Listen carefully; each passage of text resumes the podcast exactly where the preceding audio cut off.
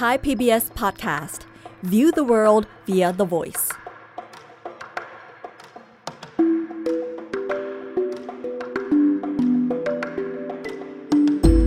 อาเซียนไอส์เปิดมุมมองใหม่ผ่านเรื่องลึกแต่ไม่ลับของผู้คน สังคม และวัฒนธรรมในอาเซียน กับปรางทิพย์ดาวเรือง สวัสดีค่ะคุณผู้ฟัง วันนี้รายการอาเซียนไอส์กับดิฉันปรางทิพย์ดาวเรืองในไทย PBS Podcast จะมาขอเล่าเรื่องวุ่นๆของทรัพยากรต่อจากครั้งที่แล้วนะคะ เมื่อตอนที่แล้วเนี่ยดิฉันเล่าให้ฟังว่า ทรัพยากรพริกไทยทำเอาอาณาจักรที่รุ่งเรืองต้องล่มสลายในอดีต แต่ยังไงก็ตามเรื่องทรัพยากรพริกไทยนี่จบไปแล้วนะคะในประวัติศาสตร์ วันนี้เรามาดูทรัพยากรอีกอย่างหนึ่งดีกว่า เป็นทรัพยากรที่ยังค้ากำไรกันไม่จบไม่สิ้นนะคะ เริ่มตั้งแต่พันกว่าปีที่แล้วมาจนถึงปัจจุบัน ทรัพยากรที่ว่านั้นก็คือมนุษย์ค่ะ มนุษย์เป็นสินค้าที่ทำเงินมาทุกยุคทุกสมัย ในสมัยก่อนเนี่ยสินค้าชนิดนี้เรียกกันตรงๆนะคะว่าทาส แต่ในสมัยปัจจุบันโลกมีความซับซ้อนขึ้น ก็มีชื่อเรียกต่างๆกันออกไป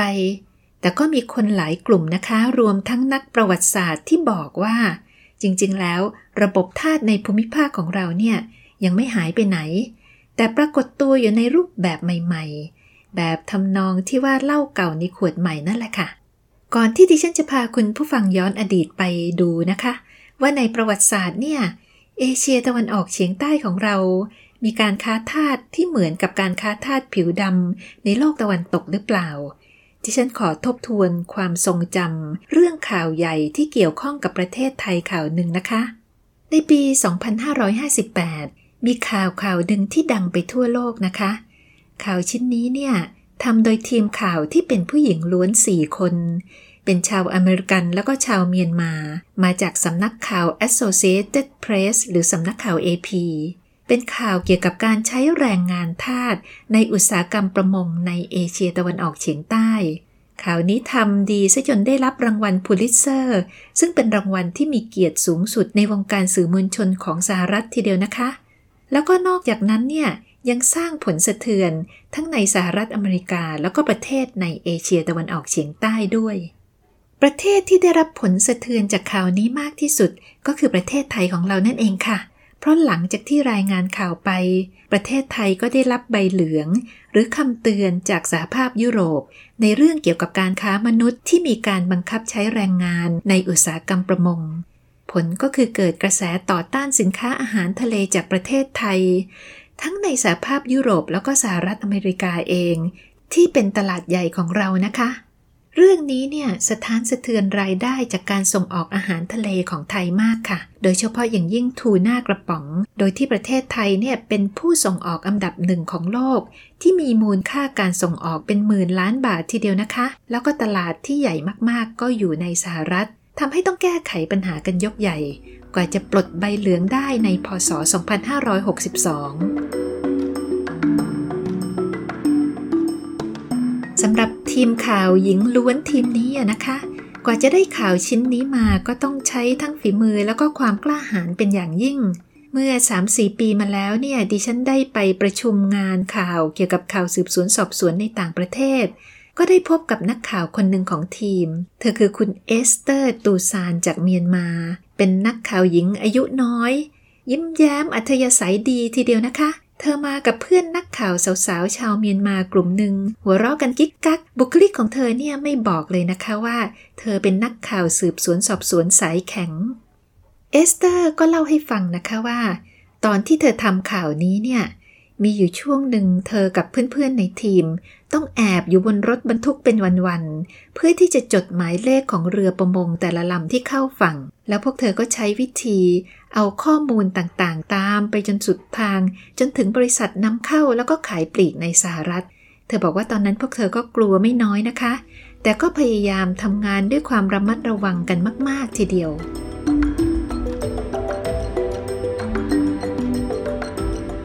ผลกระทบของข่าวชิ้นนี้เนี่ยมีมากมายนะคะ เริ่มจากการที่แรงงานจำนวนประมาณ 2,000 คน ที่เป็นชาวประมงที่ถูกเรือประมงทิ้งให้อยู่ที่เกาะในอินโดนีเซีย ได้รับการปล่อยตัว นอกจากนั้นก็ยังมีกระแสต่อต้านอาหารทะเลจากเอเชียตะวันออกเฉียงใต้ ในซุปเปอร์มาร์เก็ตทั่วประเทศสหรัฐ รัฐบาลอเมริกันจัดการจับกลุ่มผู้ต้องสงสัยจำนวนหนึ่ง แล้วก็ยึดเรือประมง มูลค่านับล้านเหรียญทีเดียวนะคะ นอกจากนั้นยังมีการเสนอกฎหมายในอเมริกา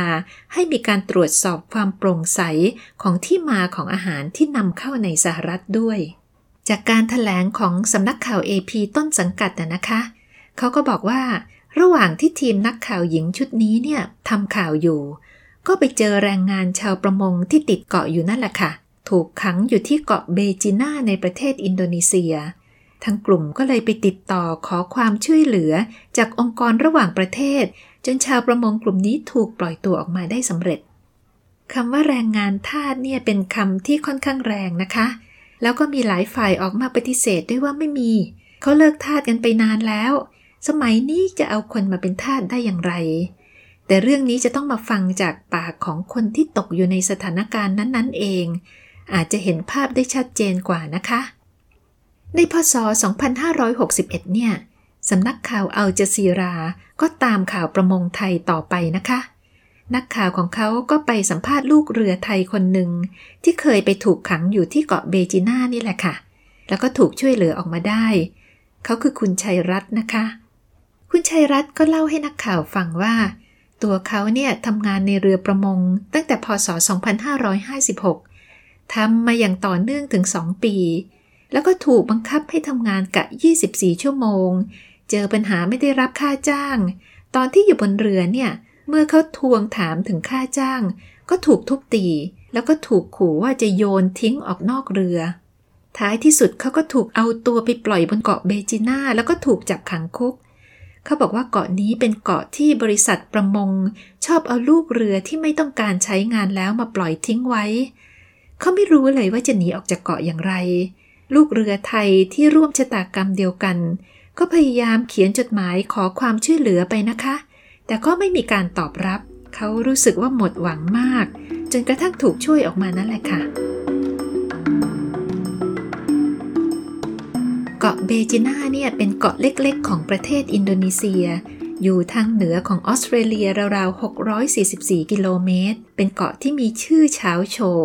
อย่างที่เล่าให้ฟังนะคะว่าเรือประมงของบริษัทใหญ่ ๆ ชอบเอาลูกเรือมาทิ้งไว้ วิทยุ Radio Free Asia เคยสัมภาษณ์อดีตลูกเรือ ตั้งแต่ปีพศ 2557 แล้วนะคะ ลูกเรือก็เล่าให้ฟังว่า มีลูกเรือบางคนเนี่ยถึงกับเสียชีวิตในเกาะนั้น บางคนก็ถูกฆาตกรรม แล้วก็ศพเนี่ยถูกฝังเอาไว้ในหลุมศพที่ไม่มีป้ายชื่อด้วยซ้ำมีรายงานจากสหประชาชาติชิ้นหนึ่งที่บอกเอาไว้นะคะว่า ที่จริงแล้วแรงงานบนเรือประมงไม่ได้มีแค่คนไทยนะคะ แต่ประมาณครึ่งหนึ่งเนี่ยมาจากประเทศเพื่อนบ้าน โดยเฉพาะอย่างยิ่งเมียนมาแล้วก็กัมพูชา แต่อย่างไรก็ตามไม่ว่าจะมาจากไหนนะคะ แรงงานทั้งหมดบนเรือก็มีปัญหาอยู่ในสภาพเดียวกันหมด ส่วนจะเรียกว่าแรงงานทาสหรือไม่นั้น ดิฉันว่าคุณผู้ฟังตัดสินเอาเองดีกว่าค่ะ ตั้งแต่ยุคโบราณมาแล้วนะคะ เอเชียตะวันออกเฉียงใต้ของเราเนี่ย เป็นภูมิภาคที่มีความหลากหลาย มีวัฒนธรรมที่น่าตื่นตาตื่นใจ มีทรัพยากรที่อุดมสมบูรณ์ แต่ก็ยังมีสิ่งหนึ่งที่คู่เคียงกันมาตั้งแต่โบราณนะคะ นั่นก็คือระบบทาสนี่แหละค่ะ แล้วก็ไม่ได้มีแบบธรรมดานะคะ แต่ระบบทาสเนี่ยในยุคหนึ่ง เฟื่องฟูถึงขั้นเป็นการค้าระหว่างประเทศทีเดียว ในยุคสมัยตั้งแต่ก่อนล่าอาณานิคมได้ซ้ำ จนกระทั่งถึงยุคอาณานิคมก็ยังคงมีอยู่นะคะ แถมเจ้าอาณานิคมก็ยังกระโดดลงมาเล่นเองซะด้วย ก็มีนักประวัติศาสตร์เขียนเอาไว้อย่างชัดเจนนะคะ ว่าในช่วงศตวรรษที่ 16ถึง17 เนี่ยอาณาจักรใหญ่ ๆ ในเอเชียตะวันออกเฉียงใต้ ตั้งแต่ยุคก่อนอาณานิคม ไม่ว่าจะเป็นอังกอร์ของอาณาจักรขอม มลกา อาเจรวมทั้งอยุธยา ตอนนั้นเนี่ยการค้าแล้วก็การพัฒนากำลังเติบโตนะคะล้วนแล้วแต่ต้องการแรงงานจากต่างบ้านต่างเมือง เพราะว่าแรงงานภายในของตนเองไม่เพียงพอ แรงงานพวกนี้ก็ถูกนำเข้ามานะคะ มีทั้งแรงงานอพยพแบบธรรมดา แล้วก็แรงงานทาสนี่แหละค่ะ ก็พูดได้เลยนะคะว่าระบบทาสในเอเชียตะวันออกเฉียงใต้เนี่ย เติบโตขึ้นมาเป็นเครือข่ายขนาดใหญ่ พร้อมๆกับการเติบโตทางการค้าของนครรัฐต่างๆ ในยุคโบราณ เครือข่ายทางการค้าในยุคก่อนอาณานิคมในเอเชียตะวันออกเฉียงใต้เนี่ยทำให้เกิดการเคลื่อนย้ายทาสข้ามพรมแดน เป็นจำนวนแสนๆคนเลยนะคะทาสที่มาจากเกาะแก่งต่างๆ ของอินโดนีเซีย หรือเกาะติมอร์แล้วก็ฟิลิปปินส์เนี่ย จะถูกส่งไปยังเมืองมักกะซา ที่เป็นเมืองหลวงของสุลาเวสีทางตอนใต้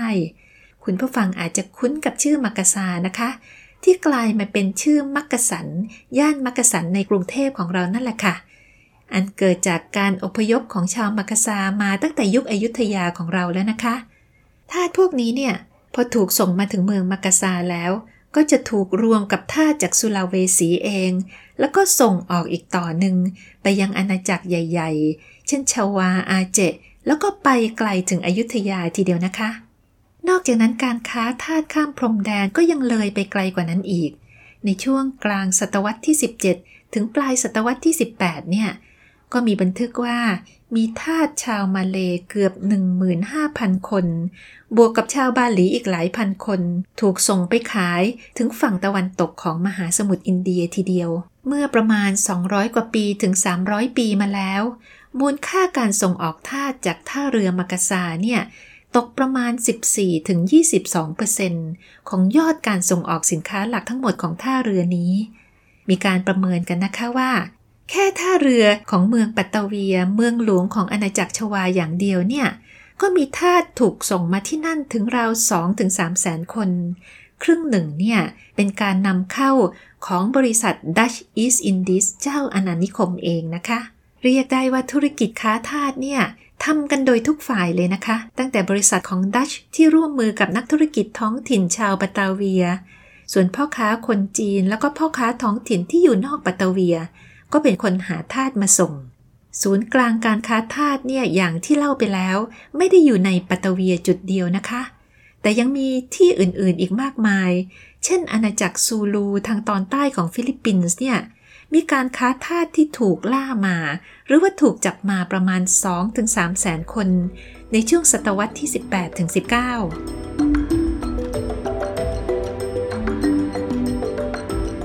มีชนเผ่าอยู่เผ่าหนึ่งนะคะ ที่ทำการล่าทาสแล้วก็ค้าทาสกันเป็นล่ำเป็นสัน เผ่านี้เนี่ยอยู่แถบเกาะทางตอนใต้ของฟิลิปปินส์มีชื่อว่าเผ่าอิรานุน เขามาจากแถบเกาะมินดาเนาของฟิลิปปินส์ในปัจจุบัน แล้วก็อพยพไปยังเกาะบอร์เนียว หรือซาบาห์ในปัจจุบันของประเทศมาเลเซีย เผ่านี้เป็นเผ่าที่ทางฝ่ายตะวันตกเนี่ยเรียกว่าเผ่าโจรสลัดนะคะ เพราะว่าเขามีกองเรือของตัวเอง ชอบใช้เรือล่องเรือไปตามชายฝั่งต่างๆ ทั่วภูมิภาคเลย ตั้งแต่ช่องแคบมาลากา ยาวไปถึงตอนใต้ของประเทศจีนเลยนะคะ เพื่อที่จะจับคนมาเป็นทาสนี่แหละ เผ่าอิรนุนที่ภาษาถิ่นของเขาแปลว่ารักกันและกันนี่แหละนะคะ เป็นผู้เชี่ยวชาญทางด้านการไล่จับทาสไปขาย คุณผู้ฟังก็อาจจะสงสัยเหมือนกับดิฉันนะนะคะว่า แล้วเขามีวิธีไล่จับทาสกันยังไง เผ่าอิรานุนที่ภาษาถิ่นของเขาแปลว่ารักกันและกันเนี่ยนะคะ เป็นเผ่าหนึ่งที่คนของเขาทำงานเป็นเกษตรกรแล้วก็ทำงานอื่นๆ ตามปกติ แต่ว่าที่ไม่ปกติก็คือ เขาชอบหารายได้จากกิจการโจรสลัดเพิ่มขึ้น วิธีการของเขาก็คือ ผู้นำของเผ่าเนี่ยจะเป็นคนออกทุน แล้วก็จัดหาเรือแล้วก็อาวุธยุทโธปกรณ์ ให้กับชายชะกันของเผ่า เพื่อที่จะออกไปล่าหาคนมาเป็นทาส แล้วก็พร้อมๆกันนั้นถ้ามีโอกาสก็เข้าปล้นสะดมเรือของตะวันตกแล้วก็ของจีน ในเส้นทางการเดินเรือในทะเลจีนใต้ด้วย ก็มีบันทึกของกัปตันชาวอังกฤษสองคนนะคะ ที่บอกว่าเผ่าอิรานุนเนี่ย จะใช้วิธีใช้เรือเล็กที่มีความคล่องตัว ล่องผ่านอุปสรรคขวากน้ำต่างๆ ไปตามชายฝั่ง เพื่อที่จะจับคนมาเป็นทาสส่วนจะจับอย่างไรนั้น แบบที่ เห็นชาวบ้านเดินอยู่ตามชายฝั่งแล้วก็ไปจับเอาดื้อหรือว่าบุกหมู่บ้านเข้าไปกวาดต้อนชาวบ้านออกมา ดิฉันก็ยังหาข้อมูลไม่ได้นะคะ ส่วนการปล้นเรือใหญ่เนี่ย เขาจะใช้วิธีใช้เรือที่ใหญ่กว่า แถมยังติดอาวุธแบบตะวันตกออกทะเลลึกไปปล้นเรือจีนแล้วก็เรือฝรั่ง แต่ดูเหมือนว่าการค้าท่าจะทำกำไรได้มากกว่าการปล้นเรือนะคะ มีบันทึกบอกว่า ในช่วง 100 ปีระหว่างพศ 2313 ถึง 2413 เนี่ย เผ่าอิรานุนแล้วก็เผ่าใกล้เคียงอีกเผ่าสองเผ่า สามารถจับคนมาเป็นทาสได้ราวๆ2-3ถึงแสนคน ก็มีคำเล่าลือนะคะว่า เผ่าอิรานุนเนี่ยปฏิบัติต่อทาสโดยเฉพาะทาสชายอย่างโหดเที่ยม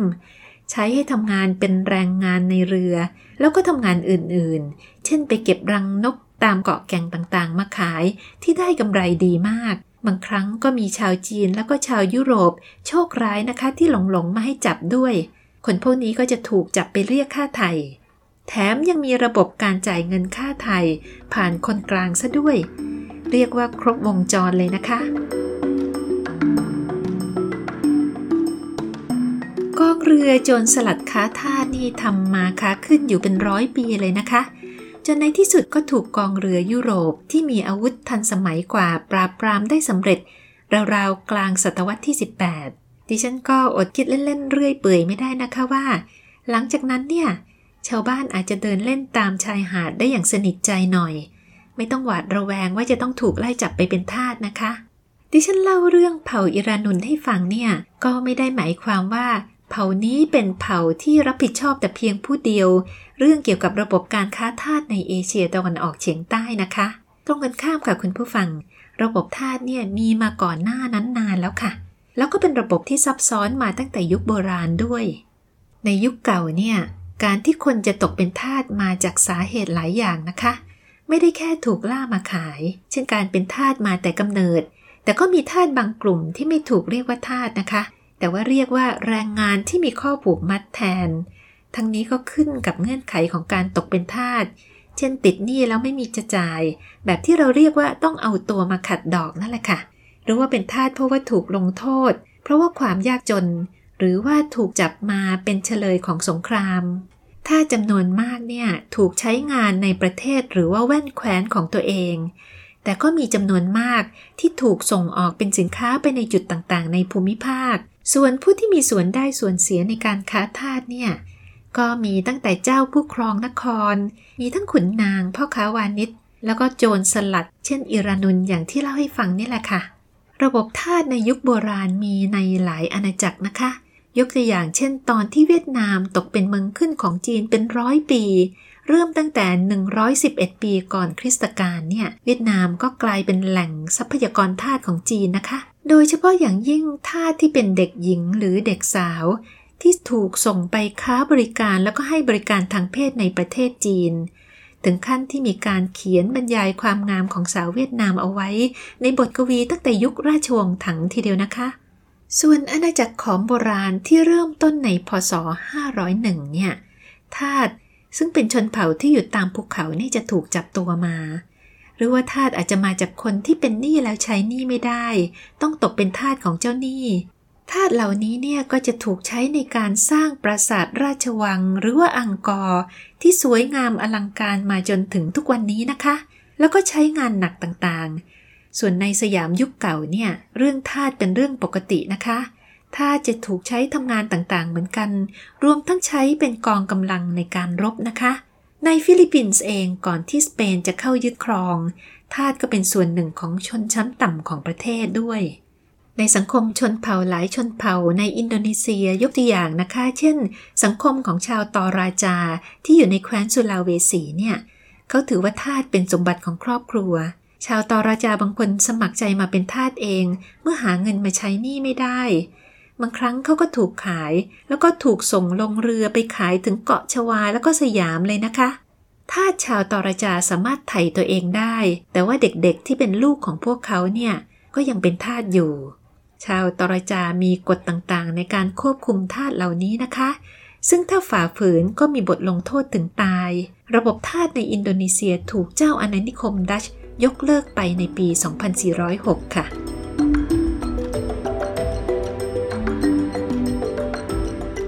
ถึงลัทธิล่าอาณานิคมนะคะ พอเจ้าอาณานิคมเดินทางมาถึงเอเชียตะวันออกเฉียงใต้เนี่ย พวกเขาก็อาศัยเกาะเกี่ยวกับระบบทาสแบบเก่า ให้เป็นประโยชน์ทางการค้าของตัวเอง ตั้งแต่ศตวรรษที่ 17 แล้ว บริษัท Dutch East Indies ที่เป็นแขนขาของระบบอาณานิคมของเนเธอร์แลนด์ ก็จัดการปรับตัวเองเข้ากับระบบการค้าทาสแล้วก็ตั้งระบบการค้าทาสของตัวเอง มีส่วนร่วมในการค้าทาสทีละเล็กทีละน้อย ก่อนหน้านี้เนี่ย Dutch East Indies มีธุรกิจค้าทาสในประเทศอินเดียอยู่แล้วนะคะ เขาได้ส่งออกทาสชายหญิง แล้วก็เด็กชาวอินเดียจำนวนหลายหมื่นคน หรือว่าอาจจะถึงแสนคนทีเดียว จากประเทศอินเดียไปยังชวาศรีลังกาแล้วก็มะละกา แล้วก็ที่อื่นๆ ในเอเชียตะวันออกเฉียงใต้เรียกได้ว่าตอนนั้นธุรกิจค้าทาสก็มีทุนข้ามชาติเข้ามาเกี่ยวข้องแล้วนะคะ สำหรับสิงคโปร์เองช่วงราวๆปลายศตวรรษที่ 18 เนี่ย ก็ได้กลายเป็นจุดค้าทาสของนายทาสมุสลิม ที่ค้าผู้หญิงแล้วก็เด็กไปเป็นนางบำเรอของคนร่ำรวย ส่วนที่มาเลเซียหรือว่าคาบสมุทรมาลายาในอดีต ภายใต้อาณานิคมอังกฤษนะคะ เรื่องก็มีความซับซ้อนมากนะคะ ในศตวรรษที่ 20 เนี่ย หรือทศวรรษที่ 1980 ถึง 1920 อังกฤษที่เป็นเจ้าอาณานิคมกำลังขุดหาทรัพยากรทำเงินในมาเลเซียเป็นการใหญ่ แรงงานไม่พอนะคะ ก็จัดการนำเข้าแรงงานจากจีนและอินเดียประมาณ 3 ล้านกว่าๆ เข้ามาทำงานในสวนยางและก็เหมืองในมาลายา ในช่วงต้นๆ เนี่ย คนเหล่านี้เป็นทาสนะคะอย่างเต็มรูปแบบ แต่เมื่อสถานการณ์เปลี่ยนไป ก็จะมีการเปลี่ยนรูปแบบ และก็สถานะของคนงานค่ะ อย่างไรก็ตามมีนักวิจัยที่ตั้งข้อสังเกตเอาไว้นะคะว่า นี่แหละเป็นจุดเริ่มต้นของระบบทาสสมัยใหม่ ที่พัฒนาขึ้นมา หลังจากที่รัฐบาลอังกฤษเอง ออกกฎหมายยกเลิกระบบทาสในอาณานิคมไปก่อนหน้านั้น ก่อนที่กฎหมายต่อต้านการค้าทาสจะออกมาเนี่ยชาวอินเดียที่ส่วนใหญ่มาจากอินเดียใต้ เป็นกลุ่มคนวันณะต่ำบางคนก็เป็นนักโทษนะคะ เขาถูกบังคับพาตัวมาทำงานให้กับอังกฤษในมาเลเซียในฐานะของทาส แต่พอกฎหมายออกมาแล้วเนี่ย ชาวอินเดียเหล่านี้ก็เข้าสู่ระบบที่เรียกว่า แรงงานที่มีข้อผูกมัด ระบบนี้อยู่ยาวกว่า 100 ปีเลยนะคะ คือระหว่างคศ 1824 ถึง 1957 ระบบที่อังกฤษคิดขึ้นมาเนี่ย ก็คือการสร้างระเบียงเศรษฐกิจระหว่างประเทศที่อยู่ภายใต้อาณานิคมของตนเอง ก็คือ จีน อินเดียแล้วก็ประเทศในเอเชียตะวันออกเฉียงใต้ แล้วก็ระหว่างประเทศนี้เนี่ยก็มีการทำข้อตกลงเรื่องแรงงานขึ้นมา ที่สนับสนุนให้มีการเคลื่อนย้ายแรงงานข้ามพรมแดน พอมีระบบนี้เกิดขึ้นนะคะ คนยากคนจนในอินเดียแล้วก็ประเทศจีนเนี่ยก็สมัครใจเดินทางมายังมาเลเซียที่กำลังคึกคักกันมากนะคะ มาทำงานหาเงินหนีความยากจนในบ้านเกิดของตัวเอง คนเหล่านี้เนี่ยใช้วิธีทำสัญญาจ้างด้วยวาจาหรือว่าเป็นเอกสาร ส่วนใหญ่จะเข้ามาทำงานในภาคเกษตรกรรมก่อน เช่นในสวนยางแล้วก็ปาล์มน้ำมัน หรือว่าในเหมือง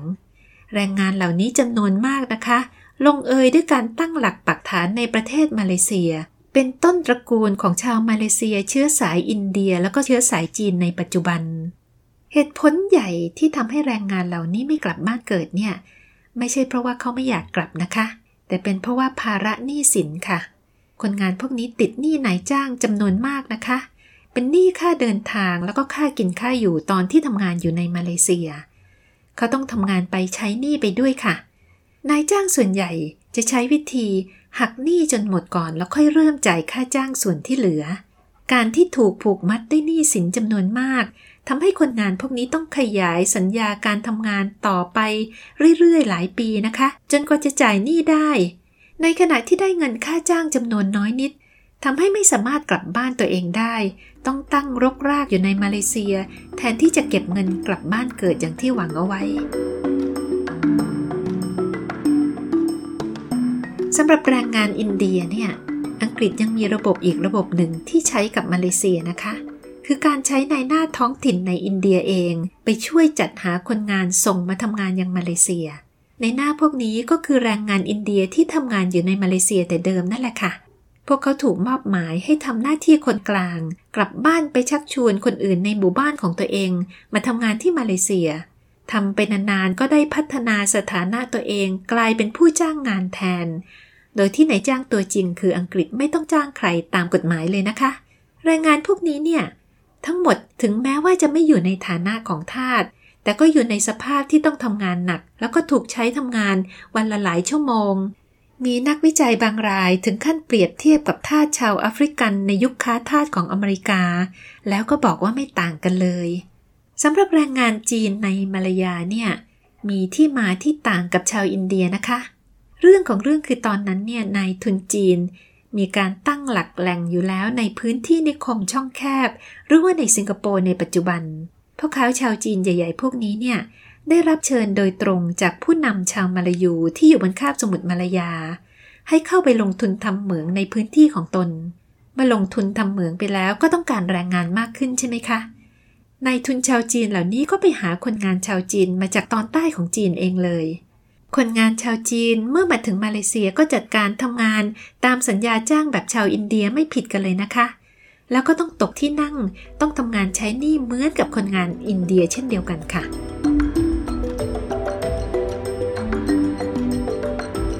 มาเลเซียพ้นจากการเป็นอาณานิคมของอังกฤษอย่างเต็มรูปแบบในพศ 2506 แต่ก็ยังมีวิธีการจ้างงานคล้ายๆ กับยุคอังกฤษในยุคก่อนนะคะ คือมีการจ้างแรงงานอพยพจากประเทศอื่นเข้ามาจำนวนมาก โดยผ่านการทำสัญญาจ้าง บางทีก็มาอย่างถูกกฎหมาย บางทีก็ผิดกฎหมาย แรงงานจำนวนมากติดหนี้นายจ้าง แล้วก็ทำงานในสภาพที่เสี่ยงเหมือนกับในอดีตไม่ผิดเพี้ยน ก่อนการระบาดของโควิด -19 เนี่ย ก็มีรายงานว่ามาเลเซียจ้างแรงงานอพยพจำนวนมาก ตัวเลขราวๆ3ล้านคนนะคะ ทั้งเป็นงานที่จ้างในระบบแล้วก็นอกระบบ บริษัทมาเลเซียเนี่ยถูกกล่าวหาเรื่องการกดขี่แรงงานต่างชาติอยู่บ่อยๆ รวมทั้งในอุตสาหกรรมส่งออกหลักของประเทศด้วยนะคะ เมื่อปลายปี 2563 เมื่อเร็วๆนี้เองนะคะ รัฐบาลสหรัฐได้สั่งแบนการนำเข้าน้ำมันปาล์มจากบริษัทเซียมดาบี้ที่เป็นบริษัทของรัฐบาลมาเลเซีย เป็นบริษัทที่ใหญ่มากนะคะ ข้อหาก็คือ มีการบังคับใช้แรงงานในบริษัทนี้ แรงงานส่วนใหญ่ของเขาเป็นแรงงานอพยพ ส่วนใหญ่แล้วมาจากประเทศอินโดนีเซีย ช่วงนั้นเนี่ยเป็นช่วงที่เศรษฐกิจมาเลเซียกำลังแย่ เหมือนเหมือนกับหลายประเทศ เพราะว่าโควิด -19 นะคะ แถมช่วงนั้นเป็นช่วงที่มาเลเซียน่าจะมีโอกาสขายน้ำมันปาล์มในตลาดโลกได้เยอะ เพราะว่าน้ำมันปาล์มเป็นสินค้าหลักของมาเลเซีย แล้วก็สงครามยูเครนเนี่ยทำให้น้ำมันปาล์มขาดตลาด พอถูกสหรัฐแบนอย่างนี้เนี่ยทำให้มาเลเซียเสียรายได้หนักเลยนะคะ แล้วก็ล่าสุดปีนี้เองนะคะ มีข่าวว่าสหรัฐสั่งแบนอีกแล้วค่ะ คราวนี้เป็นการแบนการนำเข้าถุงมือยาง จากบริษัทบริษัทหนึ่งในมาเลเซีย ด้วยข้อสงสัยว่ามีการใช้แรงงานทาสก็เช่นเดียวกันกับน้ำมันปาล์มนะคะ การแบนถุงมือยางในช่วงที่ถุงมือยางกำลังเป็นที่ต้องการในตลาดใหญ่เนี่ยถือเป็นความสูญเสียเสียโอกาสของบริษัทนี้อย่างมากค่ะ พูดถึงช่วงที่ลัทธิอนานิคมจากไป ก็หมายถึงช่วงสงครามโลกครั้งที่สองนะคะ คราวนี้ประเทศที่ถูกกล่าวหาว่าใช้แรงงานทาสก็คือกองทัพญี่ปุ่นค่ะ กองทัพญี่ปุ่นมีพฤติกรรมการใช้แรงงานทาสอย่างรุนแรงนะคะ มีการประเมินว่าช่วงสงครามโลกครั้งที่สองเนี่ยมีคนจากเกาะชวาประเทศอินโดนีเซียประมาณ 4-10 ล้านคน ถูกบังคับให้เป็นแรงงานให้กับกองทัพญี่ปุ่น โดย 270,000 คนถูกส่งตัวออกไปทำงานในเขตยึดครองของญี่ปุ่นในเอเชียตะวันออกเฉียงใต้ทำงานไปทำงานมา มีเหลือกลับมาชวาแค่ 52,000 คน ซึ่งก็หมายความว่ากว่า 80%ของคนเหล่านี้ได้เสียชีวิตไปนะคะ นอกจากนั้นญี่ปุ่นยังใช้แรงงานจากเฉลยศึกที่ถูกใช้ทำงานหนัก เช่นการมาสร้างเส้นทางรถไฟสายมรณะ ที่จังหวัดกาญจนบุรีบ้านเรานี่แหละค่ะ จนเสียชีวิตแล้วก็ถูกฝังไว้ในสุสานที่นั่นนะคะ ในยุคปัจจุบันเนี่ยในพศ 2558 นะคะ ก็มีการประเมินว่าในเอเชียแปซิฟิกที่รวมถึงประเทศลุ่มน้ำโขง คือกัมพูชา ลาว เมียนมา เวียดนาม แล้วก็ประเทศไทยเนี่ย มีคนราวๆ 11 ล้าน7แสนคน ตกเป็นเหยื่อของการค้ามนุษย์ หรือตกเป็นแรงงานทาสยุคใหม่นี่แหละค่ะ คนจากประเทศเพื่อนบ้านแถบลุ่มแม่น้ำโขงบางกลุ่มเนี่ย ถูกหลอกเป็นเหยื่อของนักค้ามนุษย์ให้เข้ามาทำงานหนักในประเทศไทยนะคะ ส่วนคนไทยเองเวลานี้ก็มีข่าวว่า ถูกหลอกแล้วก็ไปถูกบังคับให้ทำงานแก๊ง call center ในประเทศเพื่อนบ้าน นอกจากนั้นยังมีกลุ่มที่หนีสงครามมา โดยเฉพาะกลุ่มโรฮิงญาจากเมียนมานะคะ ที่ตกอยู่ในมือนักค้ามนุษย์ต้องพบกับชะตากรรมมากมาย ที่ไร้มนุษยธรรม อย่างที่พวกเราเห็นเป็นข่าวอยู่เนืองๆนะคะ ฟังดูแล้วดิฉันก็รู้สึกว่า วิญญาณของระบบทาสเมื่อพันปีที่แล้วเนี่ยยังตามมาหลอกหลอนภูมิภาคของเราอยู่ไม่หายไปไหนนะคะ